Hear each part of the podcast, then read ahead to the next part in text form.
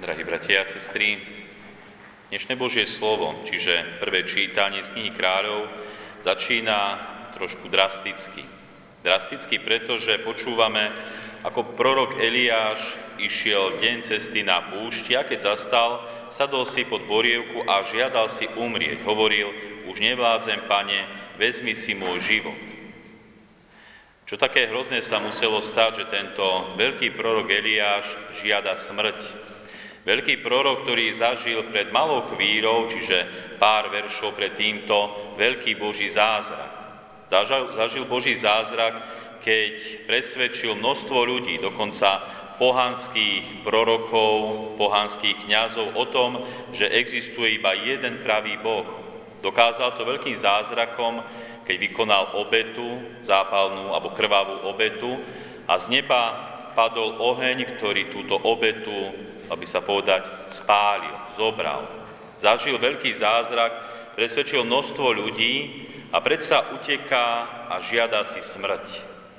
Žiada si smrť preto, lebo keď urobil Boh tento veľký zázrak, tak Eliáš prikázal, aby zabili všetkých pohanských prorokov. 450 prorokov, bálových prorokov zomrelo.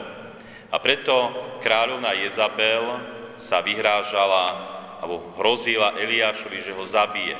Povedala, že ho prísahala, že musí zomrieť takým spôsobom, ako zomreli títo pohanskí báloví proroci. A tak prorok Eliáš uteká, bojí sa. Hoci zažil veľký Boží zázrak, predsa dokázal sebe aj ostatným, že existuje iba jeden pravý Boh, ktorý ho ochráni, predsa to ľudské premohlo to Božie strach o život, uteká a radšej chce zomrieť pokojne pod borievkou, ako má padnúť do rúk Jezabel, ktorá by ho možno mučila, možno zabila. Ale toto bolo zmýšľanie človeka, proroka Eliáša. To zmýšľanie Boha bolo úplne iné. Zmýšľanie Boha bolo, aby tento prorok išiel na Boží vrch hore. A preto posiela za prorokom svojho aniela, aby ho nielen pozbudil, ale aj posilnil. Prináša mu vodu a chlieb, aby jedol, aby sa posilnil. A druhýkrát prichádza znova aniel, aby sa znova posilnil a vydal sa na ten Boží vrch hore. Prichádza aniel, aby chlebom posilnil človeka. A naozaj tento prorok ďalej vstane a ide podľa toho, ako mu povie Boh, prikáže Boh. A tak aj tento príklad sa stáva takým symbolom pre nás. Aj my ľudia môžeme vo svojom živote zažívať ťažké chvíle. Dokonca množstvo ľudí zažilo tak ťažké chvíle alebo skúsenosti, že naozaj žiadali smrť, dokonca siahli si na život a zobrali si vlastný život. Život naozaj môže prinášať ťažké situácie, až veľmi ťažké situácie, ktoré človek nie vždy zvládne nie vždy správne zvládne. A preto prichádza aj v dnešnom Evangelium Pán Ježiš, aby nás posilnil. Posilnil nielen svojim slovom a nádejou na väčší život, ale posilnil aj doslova fyzicky. Posilnil nás svojim telom. Doslova hovorí, že On je chlieb života. Chlieb života, ktorý nám dáva prežívať tým správnym spôsobom tento pozemský život. Aby sme, keď prídu ťažké chvíle vedeli správne reagovať, správne obstáť. Keď príde prenasledovanie, aby sme v ňom obstáli, nezapreli svoju vieru, aby sme aj v ťažších chvíľach vedeli zažívať radosť, ktorú nám chce dať Boh, aby sme hľadali pokoj, ktorý je veľmi dôležitý pre náš pozemský život. A nakoniec, ako hovorí sám pán Ježiš, on je chlieb, ktorý je pre väčší život aby sme nakoniec, keď skončíme tento život, mohli vstúpiť do života väčšného. Preto aj my prichádzame či už v nedeľu, alebo pri každej svetej omši do tohto chrámu, aby sme sa aj spolu modlili, ale hlavne, aby sme príjmali tento chlieb, chlieb väčšného života, chlieb, ktorý nám dáva silu v tomto živote a ktorý je pre život väčší. Nezanedbávajme toto veľké dobro, ktoré nám dáva Ježiš Kristus. Veď naozaj život není ľahký.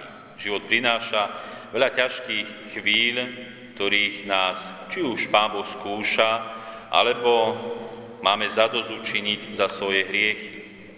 Snažme sa, aby sme tento chlieb príjmali tak, aby sme naozaj mali v sebe dosť sily a dosť života. Jeden múdry človek raz veľmi pekne povedal a ja som to zapamätal, že keby ľudia kresťania naozaj verili tomu, že tom kúsku chleba je skutočný Boh, stvoriteľ vesmíru, stvoriteľ sveta, nekonečný a všemohúci Boh, a tohto Boha nielen môžeme vnímať, pozorovať, ale nakoniec môžeme ho aj príjmať do svojho tela, do slova jesť. A keby sme naozaj tomuto verili, kostoly by boli neustále plné. Ľudia by sa naozaj až veľmi snažili prichádzať a príjmať telo Kristovo. Veď sám pán Ježiš v dnešnom evanelium hovorí, kto verí, má väčší život. Takže kto neverí, nemá väčší život kto verí slabo alebo nedostačujúco, aký má život. Snažme sa aj skrze modlitbu a hlavne Eucharistiu budovať svoju vieru, aby sme nakoniec mohli vstúpiť do väčšného života. Všetci. A aby nikto neostal zatratený, čo tiež reálne Pán Ježiš predpovedá a prorokuje.